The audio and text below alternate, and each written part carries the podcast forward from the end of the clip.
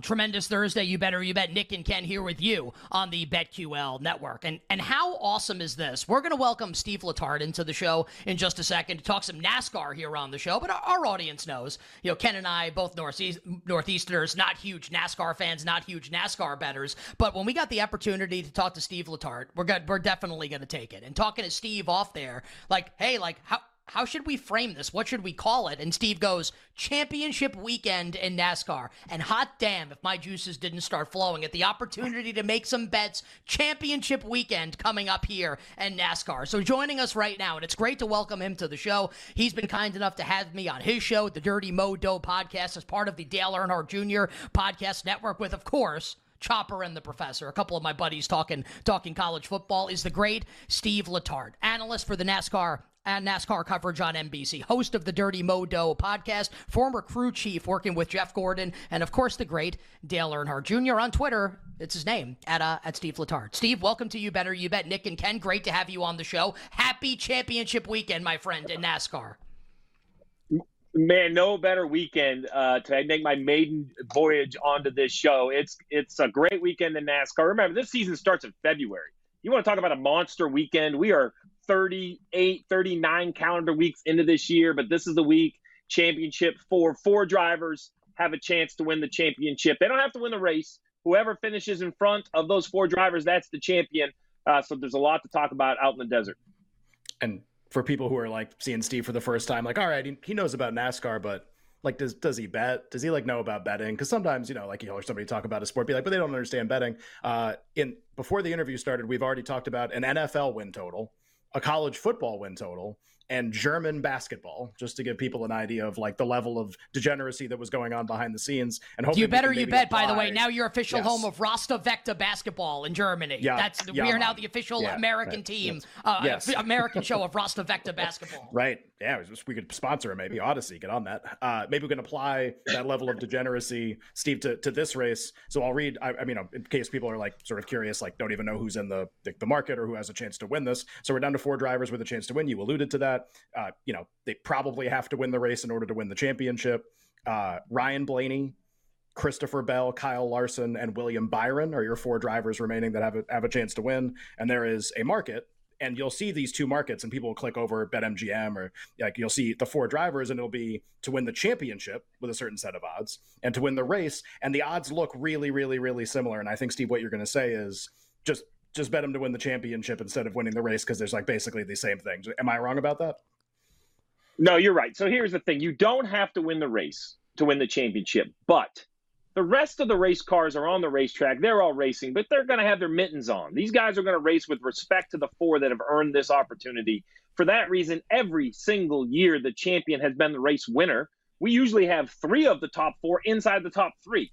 So before you, like, we'll take Larson, for instance. I've seen her everywhere from plus 175, plus 200, plus 150. It's kind of fluctuated in the market.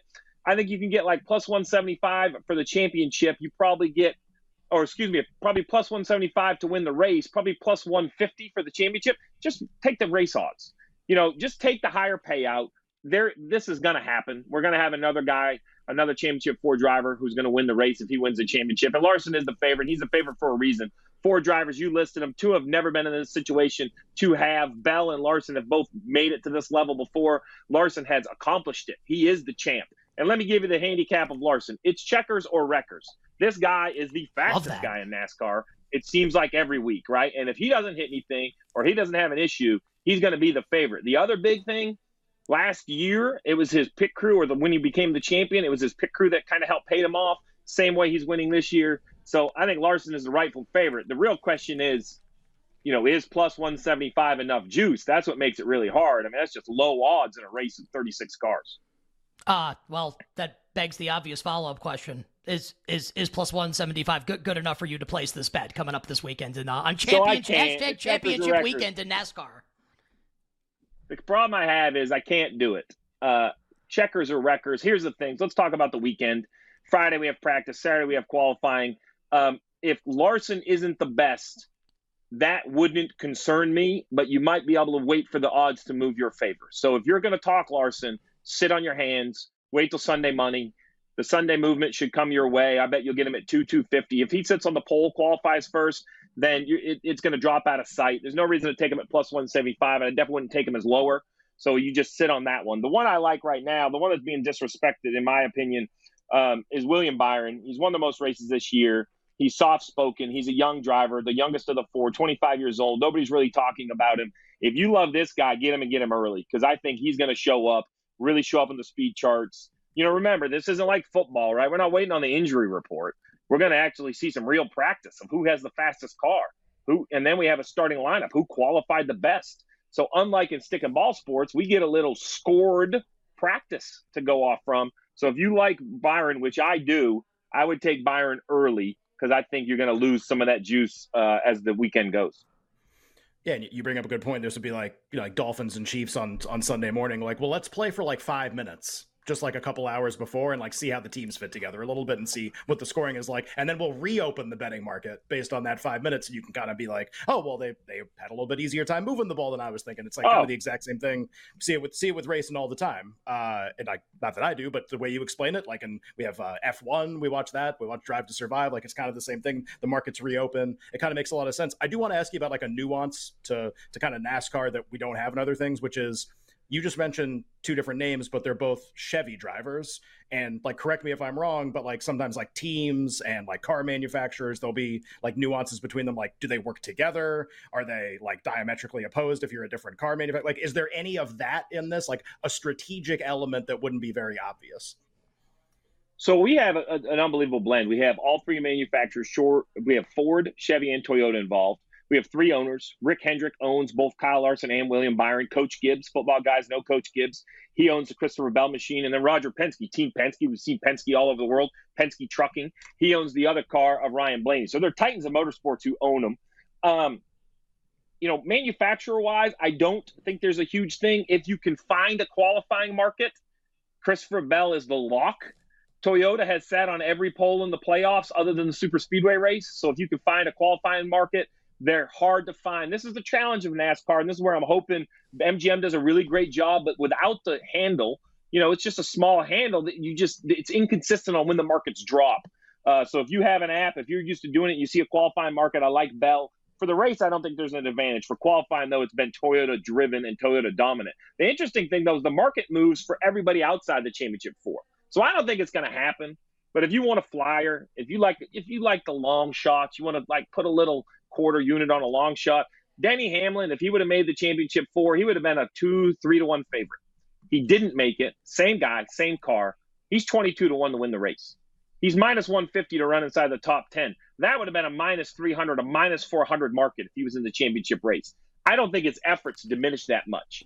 I think it does change because people are going to race him harder.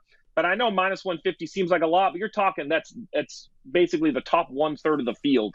I think if you don't mind paying juice, you know, the mentor who taught me to bet used to say, Hey, I have an idea. Don't worry about the juice, win a bet. How about you win a bet?